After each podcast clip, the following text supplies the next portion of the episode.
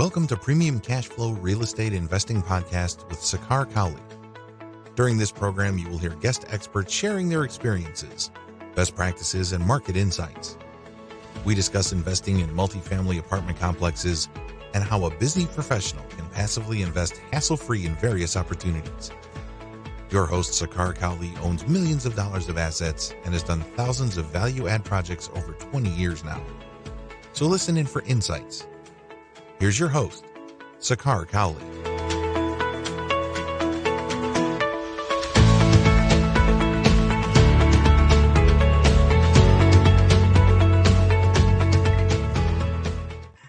Welcome to another edition of Premium Cash Flow Podcast.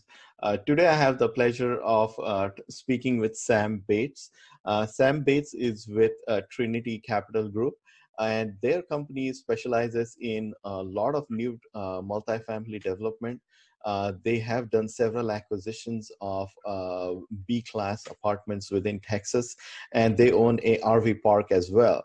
So they are a extremely versatile, uh, um, you know, company comprising of uh, just about uh, 800 units right now.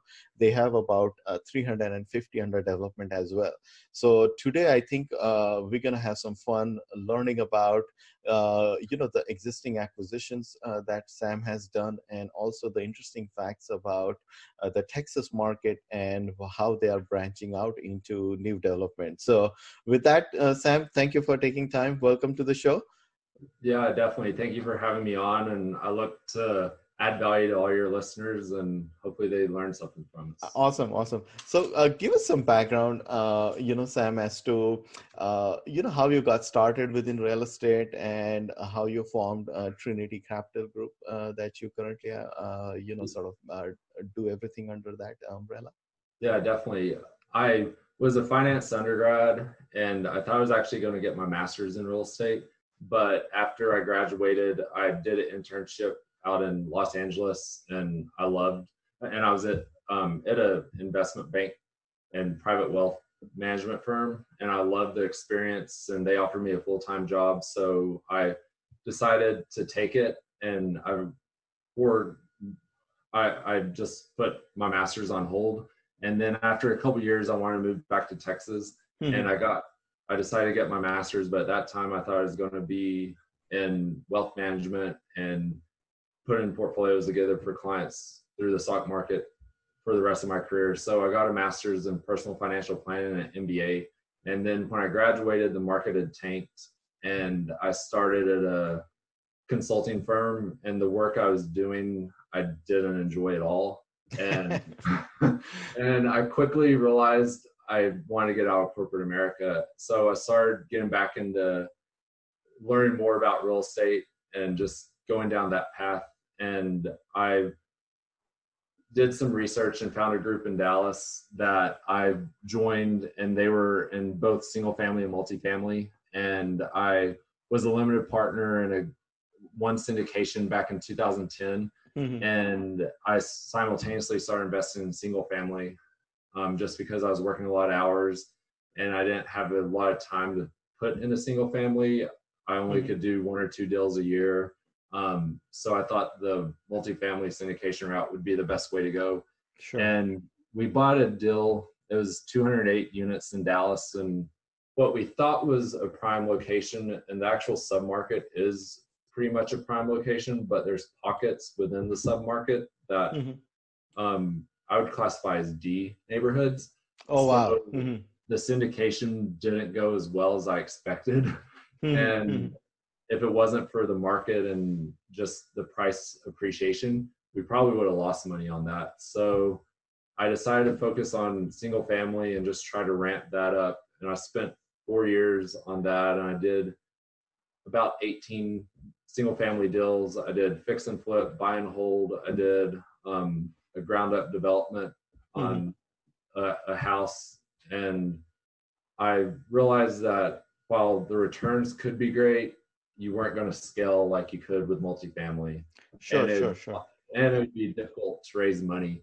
Um, so I actually w- was at a networking event with a guy who I used to work with at one of my consulting firms, mm-hmm. and we decided to partner up because he was kind of in a similar situation. He had done single family and wanted to get into multifamily. And so for the next year, year and a half, two years, we looked at small multifamily deals. We tried to acquire them, but at that point, that was 2014, 2015. And then people were saying the market was going to correct or turn probably in 16 or 17. So we were underwriting pretty conservatively. And mm-hmm. now looking at back at some of the prices that we could have bought deals at, it would have been a grand slam sure, every day sure. of the week. Um, right, right. But after trying to get deals and not getting them for a year and a half or so, my partner at that time knew a third guy who had had real estate experience. He had developed a lot of single family homes. He developed some commercial and dental offices um, since 92. So mm-hmm. we brought him in as, as a group and we had our first development project was a 60 unit apartment and then 10,000 square feet of retail space. And we wanted to do that as a test run to see if we could work as a partnership to see sure. how mm-hmm. success, successful we were. And mm-hmm. it turned out that we brought a lot of complementary skills to each other. Mm-hmm. And it just kind of took off from there. So in the last three to four years, we've done 12, we're on our 12th project. Interesting, interesting, and and and um, uh, thank you for uh, such a detailed, uh, you know, background uh, description there, uh, Sam. And the nice thing about I think uh, also that you said that there, Sam, is that the first syndication that had challenges, and if it wasn't for the Texas or the Dallas submarket in in general, it wouldn't have been successful, right? So, and you also mentioned there, Sam, that within this uh, growing submarket, you still had certain pockets that were perhaps struggling, and you in fact used the word uh, D class submarket, which typically we you know assign to uh, extremely impoverished or problematic neighborhoods of sorts, right? So give us uh, give us some background on that deal, uh, Sam, because I always like to you know um, highlight the success, but at the same time it's always you know beneficial for our listeners to know that it's not all roses and sunshines right? I mean there are so many bumps and challenges and there are certain syndications if not done correctly can really struggle. So i like to you know maybe dig into that story a little bit and understand you know what were some of those challenges uh, in in that syndication? And you know when you say d submarket was that something uh, or d neighborhood i should say was that something you did not you know correctly understand uh, going in initially that uh, it would be you know kind of considered a D and a struggling neighborhood of sorts. Yeah, and the submarket overall, I mean, houses now back then they weren't selling at this price point, but back now they're probably low end from four hundred thousand all the way up to over a million. And mm-hmm. the the submarket or the little niche itself was kind of apartment row, and there's some pockets within that that submarket that now that I've been in real estate for 10 years, I know is bad. Mm-hmm. Um, but the general partner on the deal at that time, he had already had 20 years of experience. Mm-hmm. And I don't think he analyzed how rough that market was. Mm-hmm. And he had just started his own property management company and he was wanting to manage it himself. Mm-hmm. And when we got in there, he his team didn't do well with the C D class tenants. Um, mm-hmm. We had gang shootings. We had a property manager steal from us. There's just a lot of things operationally mm-hmm. that should have been done better to make it run more effectively. Mm-hmm. Um, and the GP actually fired himself as a property manager. He brought in a third party. They couldn't do the job. So we had to remove the general partner and then we brought in a third party property manager and two of the limited partners took over as a general partner wow um, mm-hmm. they were well one guy he was basically the cfo of the company that the gp had so he kind of stepped in and then we had a limited partner step in and they were able to turn it around but i mean we bought it for i think under 20 a door i think 17 or so, Mm. put in put in all all the renovations necessary to get it up to that standard. And right now, it's we sold it in 13, I think, um, but right now it's trading at probably around a hundred thousand a unit. Um, Wow.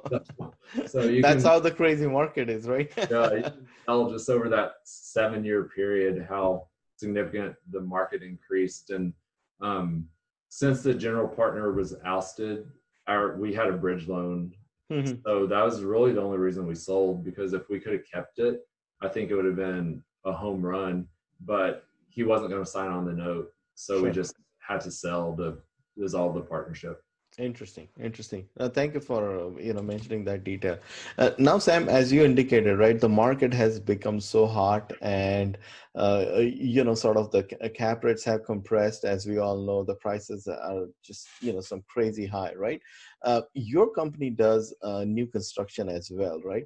Uh, give us a sense of uh, you know what it is like to do the new construction, or perhaps uh, you know what what sort of advantages you see uh, over you know the typical B and C class? Would you rather like do the new construction? So I, I would love to you know and, uh, hear your perspective on that. Yeah, I think both acquisitions and new construction have their advantages. I Mhm. think new construction, at least from my perspective, it's the better route to go. It does take a lot of time. Like on one of the deals we're working on right now, it's been literally over a three year process. Wow. Um, Mhm. Some obviously don't take that long, but you have to go through planning and zoning, which depending on the city or jurisdiction can take months to years to get approved. Sure. Um, Mhm. You have to, the financing is a lot more difficult to get than just uh, doing an acquisition. But for us, we can get a brand new asset with probably a better tenant base for sometimes a lot lower price per door now than what 19A's product is trained for in DFW. Um, Mhm. And ours is more secondary and tertiary markets. So Mhm. we aren't getting the rental rates that a brand new class A apartment in Dallas would get, but Mhm. we're getting close and we're getting um like in our three bedroom, two bath in Kerrville, which is 65 miles northwest of San Antonio, we're getting 1600, 1650. So you're Mhm. getting quality residents that want a nice place to live. Interesting, interesting. No, I know there's there's definitely in such a hot market, depending on how you look at it. I think, uh, and you rightfully said that uh, perhaps doing a new construction sometimes is makes a lot more sense, and you can give a newer product at an extremely competitive uh, cost as well, right? A- a- And now, uh, Sam, you uh, your company has acquired several, uh, you know, normal B class properties, you know, multifamily assets, right? Give us a sense of how do did they come about? Uh, I mean, you shared with me earlier that you, you are a player in the other uh, tertiary markets uh, around Fort Worth area, you know. So you have, let's say, the Weatherstone and Co- Country Place uh, apartments there, right? So how did they come about? Like, how did you find the deals and you finance it and stuff like that? Yeah. Um, they've all kind of come about different ways, but it's all through broker relationships. I Um, see. Mhm. We have two in tertiary markets in Texas, and then one's actually in a suburb south of Memphis, Tennessee, and uh, Mississippi. I see. Uh-huh. The first acquisition was in Wichita Falls, and it came from a broker who I'd actually been friends with since 2010, even before we were doing real estate. And I see. Mhm. it was a true off-market deal, um, Mhm. and I was able to get it at eight cap. The seller they had executed their business plan and they had left a lot of meat on the bone. They hadn't really pushed rents in two years, and it, it was a a no-brainer, honestly. Mhm. But it was in Wichita Falls, which is about a hundred thousand. Um, it's Wichita Falls, especially that property. It's close to Air Force Base, Mhm. so it was somewhat dependent on the military. But I Mhm. felt we acquired in 2018, and I felt like with the current administration and just that environment, the military would be a, a good place to, if a recession was going to happen, government spending wasn't going to change that much, and Sure. that Mhm. base was it trained F-14 or F-16 fighter pilots. So I thought I was going to stay. That's an essential base for sure. Right. Exactly. And, I see. Um, go go ahead. No, I was just going to ask, like, how much was the price per door, and how how did you structure the deal uh, in the syndication? It was built in 2005, and it was about seventy thousand a door. Um, and we syndicated it, and I did it where we could take accredited and non-accredited investors. Mm-hmm. The lowest investment amount I had was twenty-five thousand, and we had to raise about one point five million. Mm-hmm. Um, mm-hmm. So it was pretty straightforward. And how, how many units was that, uh, Sam? Forty-eight. So 48. okay, mm-hmm. it's a smaller uh, project, mm-hmm. but the capital raise was one of the easiest we've done. Sure. And um, it's been honestly the easiest asset that we've bought and managed. Right. Um, I feel like it's true mailbox money. And I go up there every month, check it out. Um, I analyze the financials. I have weekly calls with the property manager, but from just an operation standpoint, it's by far the easiest property we have. I see. I see. Now, uh, give us a sense of, uh, you know, just the area, the tenant base, and it sounds like you have the third party property management, right? So, during your asset management calls as well, Sam, like what sort of metrics and reports you are uh, looking at when you're speaking with the third party for your property manager? Yes. Um, I always look at occupancy, um, especially on the smaller properties. It tends to fluctuate because if mm-hmm one person leaves, that could be a two or three percent dip in occupancy. Um, but I'm looking at occupancy. I'm looking at leasing traffic. How many um, people or prospects we have come in each week? How many phone calls? Mm-hmm. Um, what rates we currently have? If we need to change the rates on different units. Mm-hmm. Um, it, it kind of depends on the property and the situation that we're in. Like a property that we have in Mississippi. We're go- starting the refinance phase, mm-hmm. and in that market, delinquencies are an issue. Um, tenants there mm-hmm. habitually pay late, so I'm focused a lot more on that than I would be in Wichita Falls or Kerrville or even DFW. So I see. I see. It, it depends, but obviously occupancy, um, cash flow, work orders, things, making sure that the property is running effectively and smoothly are important to look at. Right, right. And uh, uh, what about some of the capital improvements? Any like interior amenities uh, you've improved uh, or you know done exterior work in this? Give us a sense of some of the value add things you may have done. On on all the value add projects we've bought, the exterior unit or the exterior of the property has mm-hmm. been pretty great shape. Mm-hmm. So we've went in and just updated the interiors. Most of them have been they've either been built in 1996 or 2005. Mm-hmm. So they were just out of date. So we're going in and doing the cosmetic upgrades essentially. Sure. Mm-hmm. Our biggest renovation budget has been about 600,000 and that's on an 81 unit. And then mm-hmm. we have a 590,000 um, renovation budget on 137 units. So that's going in and just bring it up to 2020 stat, standard. There's some that we have to do small expenses on the exterior, and like one of the properties was hit by a hailstorm, so we're having to replace part of the roof. Sure. Um, mm-hmm. But we haven't had the huge go into a 1960 or 70 project where we're having to replace wiring, uh, HVAC or chiller uh, systems and plumbing, things like that. Right, right, right. Now, uh, I know the kitchen and the common areas sometimes play a huge part into our value add, right, uh, Sam? So, uh, uh kindly share with us that what does like 2020's kitchen look like for you, and what sort of cost you are spending in those? Yeah, definitely. Um, I feel like it's pretty standard for kitchens now to either have black appliances or even stainless steel in some markets. Mm-hmm. Um, they want either the gray or the white cabinets. Most have handle pulls mm-hmm. on them, which a few years ago that really wasn't the case. Sure. Mm-hmm. Putting in backsplash in all units. Mm-hmm. either granite, um, quartz countertops, or some in some of the lower end areas you'll do you'll resurface the counters just to give them that granite fill. Mhm, So mhm.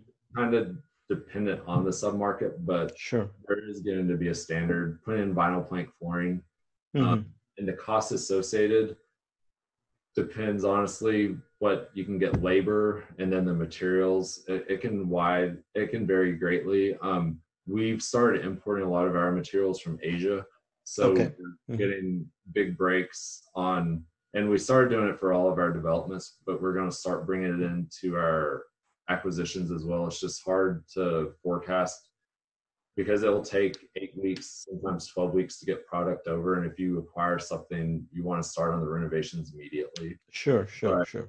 Um, on like our latest renovation project, we're averaging probably about 4,500 a unit turn, Mhm, um, maybe 5,000 depending on the size. mhm, mhm. But in DFW specifically, I know some people are putting 7,500 per unit turn. Um, there's a couple groups that have 20, 30, 40,000 units. They're even sinking in 12,000 a unit. Wow, So wow. Mhm. it, it depends on kind of what all amenities you need to provide to that Sure, market. sure, sure. And that cost, uh, Sam, is inclusive of uh, the efficiency or the co- uh, cost, uh, uh, you know, advantage you get by importing the material from Asia, or is that, uh, um, you know, that is that import thing like fairly new that you're doing? Uh, we've been importing for over a year from Asia. Okay. Mhm. But um, the renovations from the acquisitions we've yet to import most of the most of the appliances or um, fixtures or flooring. We've imported flooring on two no actually all three of the renovations. We've imported some flooring and some of it we've had to use from outside vendors. I see. So- So, floorings, uh, fixtures, uh, uh, I guess I assume black splashes uh, uh, are pretty much all imported. I mentioned, right? yes Uh, how about granite? Also, are you importing any granite? Yeah. we are for our new builds um, well actually not granite we're importing quartz Of course. Um, okay, got it. like Mhm. from getting it from Asia, we can get quartz at the same price or maybe even a little bit better than what we could get granite for. So we Mhm. felt like it's just the newer standard that people want. And Mhm. We can get it for the same price, we might as well import it. I see. I see. So I, I would like to, you know, maybe perhaps ask a couple of questions around it. Um, Sam, is that uh, what sort of cost advantage you're seeing by importing? Uh, is it like 50%, 70%, 30%? G- g- give us a sense of that. Yeah, it depends on obviously the product, but yeah, we're seeing across the board 30 to 50%, and the Mhm. quality is better than what we could get in the US. I Um, see. or what we're buying. We luckily had some connections where we went over to China for two weeks and went to different factories and vetted the factories before we started buying the products Mhm. uh, just to see because everybody over there has a different standard of quality control and we Sure. wanted to make sure that the products we were importing were great quality right. and luckily we were able to do that with that visit and we haven't had any issues since then um like once we got back the tariff wars with china started so the quartz we're buying is actually coming from vietnam but it's from the same group or the same company that we were going to buy it from china they just Mhm. moved to vietnam I see. Mm-hmm. Interesting. Thank you for sharing that. And and also, Sam, um, when you're buying these, right? Uh, obviously, the material comes in bulk, uh, so you have to kind of work through the issues of storage and you know, sort of the uh, ticketing, meaning you know how much is going out the door and making sure that uh, the correct amount is getting applied or used within your unit, and not you know the contractor is not like you know taking off and walking and uh, taking it somewhere else and being used at you know some of his other uh, jobs and whatnot. So how, how do you manage all that uh, aspect you know the storage and you know all of the inventory are associated with it? Yeah, it, it is a process, and you do have to have it planned out before you just start importing. Um, Sure. Even Mhm. if you have contacts over there, one of the harder or one of the biggest issues, at least for us, is you have to pay 50% of the order as soon as you place it. And then before it even leaves the port over there, you have to pay the other 50%. So you're fronting that cost for four months sometimes Mhm. before you even get the product. But we have a warehouse where we store all the product. Mhm. And since one of my partners is the developer, he oversees all the contractors and oversees all the people that are working on his jobs. Mhm. So, from an inventory perspective, we can keep count and keep track of what goes where. And we have about an 18,000 square foot retail or warehouse. Um, so, segment the different jobs into sections of the warehouse. So, it's a lot easier to keep track of um, than if it was all lumped together and you would have a random GC or random um, sub going in there and pulling out material. Sure, sure, sure. Thank you. Thank you for sharing that details, uh, Sam, there. And also regarding syndications, uh, Sam, uh, how are your deals st- structured? Meaning, you know, like LP, GP shares, if you are offering any preferred returns or waterfalls and things like that? It honestly, we've done quite a few syndications now, and they've all changed in various ways. Sure. Mhm, the first syndication we did was an 80 20 split mhm, um, with no preferred return. We've done two like that. Um, we've now done a few 70 30 splits with an 8% pref. mhm. Um, and then on one of them, we did, we had to front six or 700,000 up front. So we did a 60 40 split. Wow. And mhm. and our investors were completely fine with that and we took on all the risk up front and we felt like we should be compensated from the back end but they're still getting a return greater or projected return greater than 20% irr so they're happy with that. Right, right. Those are handsome returns for sure. Uh, Also, Sam, mm, now that we are in the midst of COVID crisis now, right? I mean, uh, as we all know, I mean, a lot of uh, jobs uh, for the tenants have been affected, or sometimes, you know, the hours at their work has been reduced. So uh, th- there are, you know, some of the ripple effects we are starting to see on our books as far as, you know, whether delinquencies or lateness and things like that, right? So uh, I'm curious to know your thoughts on um, like as we move forward let's say we are into uh, like september october or perhaps year end right? So when we are like looking at these deals right how do we make sense of the noi right? Because we don't know what what the stable performance is right? So i'm, I'm curious to know your thoughts as to uh, you know what, what how how do you sense uh, like some of the deals and what's going to uh, transpire in the coming months That, that's that's a great question. I wish I had a crystal ball. um, but I think I'd be I could become a billionaire if that was the case. I I don't know. I will say May or sorry June um, collections have been the worst so far that we've experienced in our portfolio, Mhm. and I don't know if that's a trend that's going to continue or not. But I feel like the longer COVID occurs, the more people are either away from their job or they've gotten furloughed or laid off Sure. it's going to impact the economy more significantly than it has in April or May. Like I know everybody was worried about April collections, and there was really a small blip, if anything.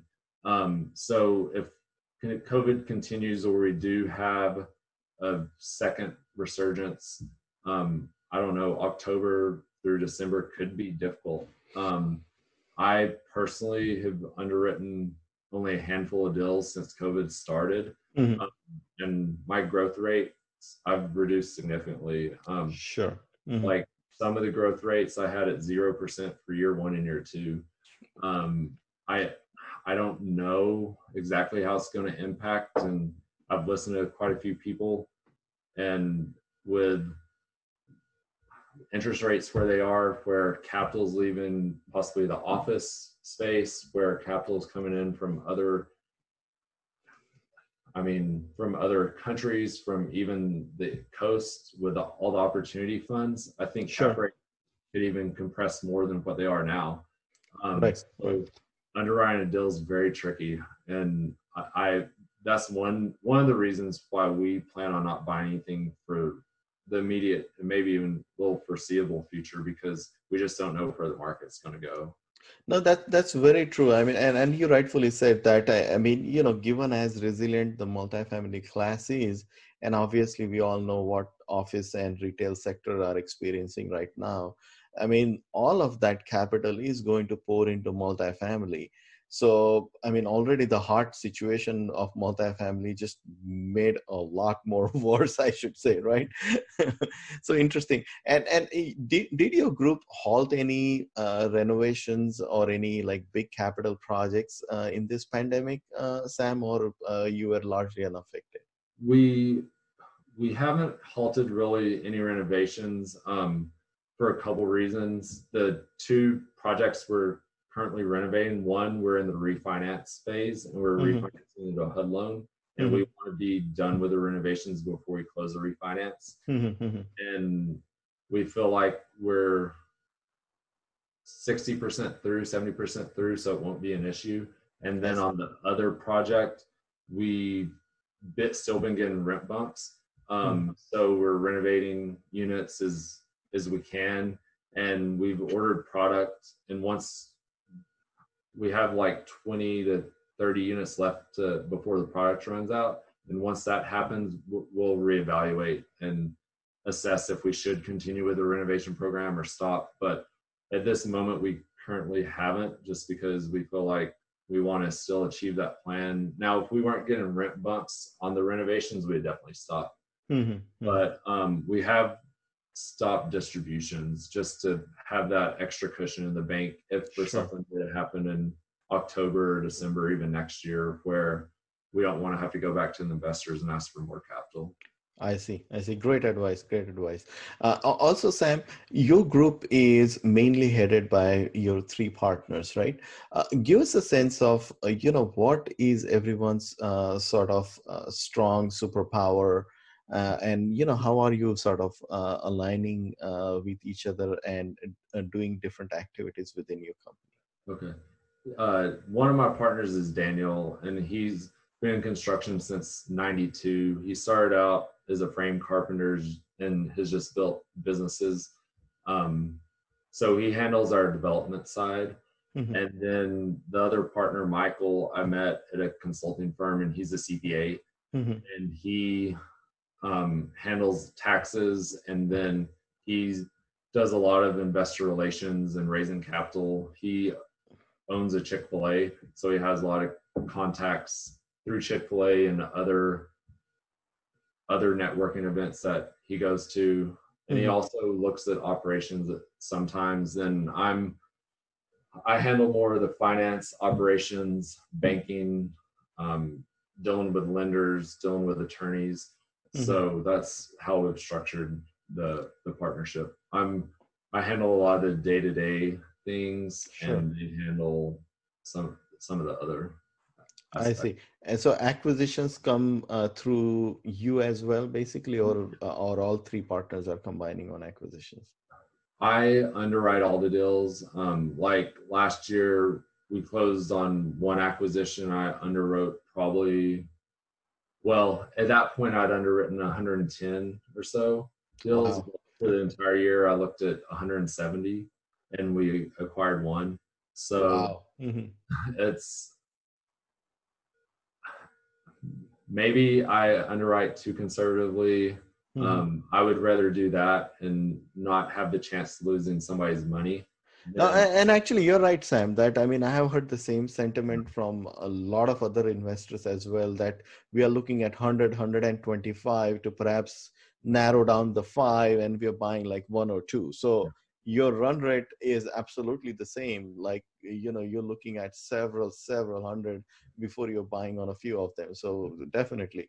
Uh, so b- before we go, Sam, uh, you are a seasoned investor, and you have seen uh, you know many deals you have networked a lot uh, what can you share the best advice to a lot of aspiring multifamily investors one specific um, word of advice would be tough to give because it's there's so many pieces to this puzzle especially if you don't have a team in place. I mean, Sure. if you don't have a team just on one acquisition, there's going to be a lot of moving parts and pieces. Hmm. But I think at least what has helped me succeed is I'm a constant learner. I feel like I continuously read, continuously learn, listen to podcasts, and I get ideas, or it just helps me learn and grow the business. And also, networking is essential. I mean, Sure. Mm. some some weeks, especially obviously before COVID happened, but some weeks I'd be networking every night of the week. Mhm. And you just have to grow your network. You have to talk to brokers, talk to investors, vendors. Um, it's a continuously evolving space.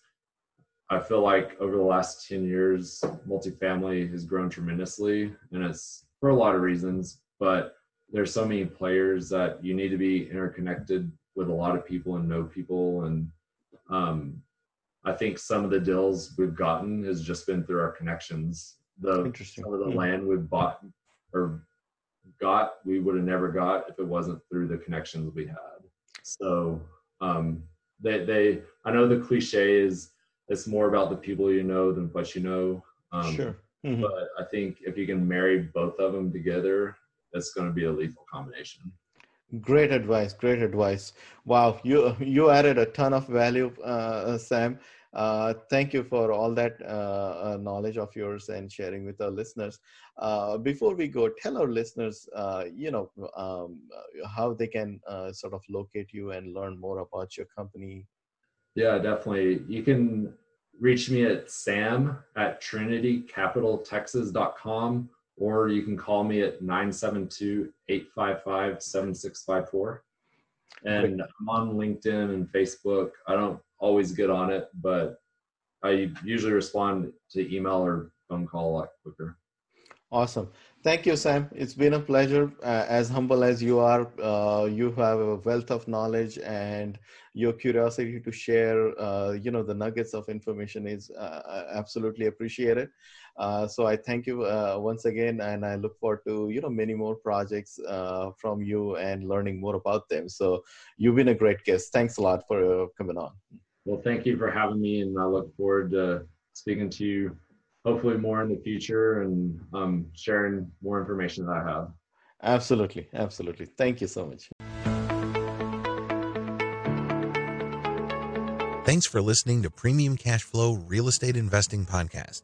Please join us at premiumcashflow.com to sign up for weekly updates, research articles, and more. We will see you again for another great interview with an expert guest.